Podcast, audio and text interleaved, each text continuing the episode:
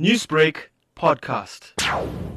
In Pakistan, elections are held every five years, and uh, the elections uh, yesterday on 25th July produced a entirely different setup uh, with a new political party, uh, Pakistan Tehreek-e-Insaf, led by a star cricketer Imran Khan, uh, has won uh, almost simple majority and they will form the government at the federal level.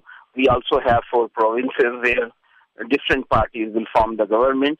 Early results indicate uh, we got almost 50% of polling station results by now, and they clearly indicate that the new political party, Pakistan Tehreek-e-Insaf, is going to form the government with Imran Khan uh, uh, taking oath as prime minister anytime soon.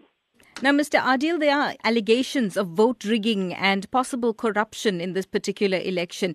Will the results be challenged in court? It is quite routine in Pakistan that every time elections are held, those parties who lose elections raise such objections and allegations just to please their supporters. There is no uh, independent uh, from any independent observer. We did not get any particular or specific allegation of rigging. Media, we have a very vibrant media here, electronic media and print media.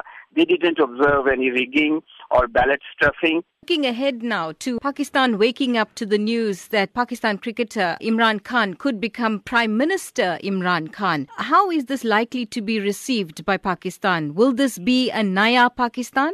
But now, for the first time after 30 years, that party has been defeated thoroughly by Mr. Imran Khan's party. So people, uh, there are high expectations of the people from Imran Khan that he will deliver goods, he will resolve there's some basic issues. Uh, you know, in Pakistan, successive governments have invested very low in education and health and basic necessities and amenities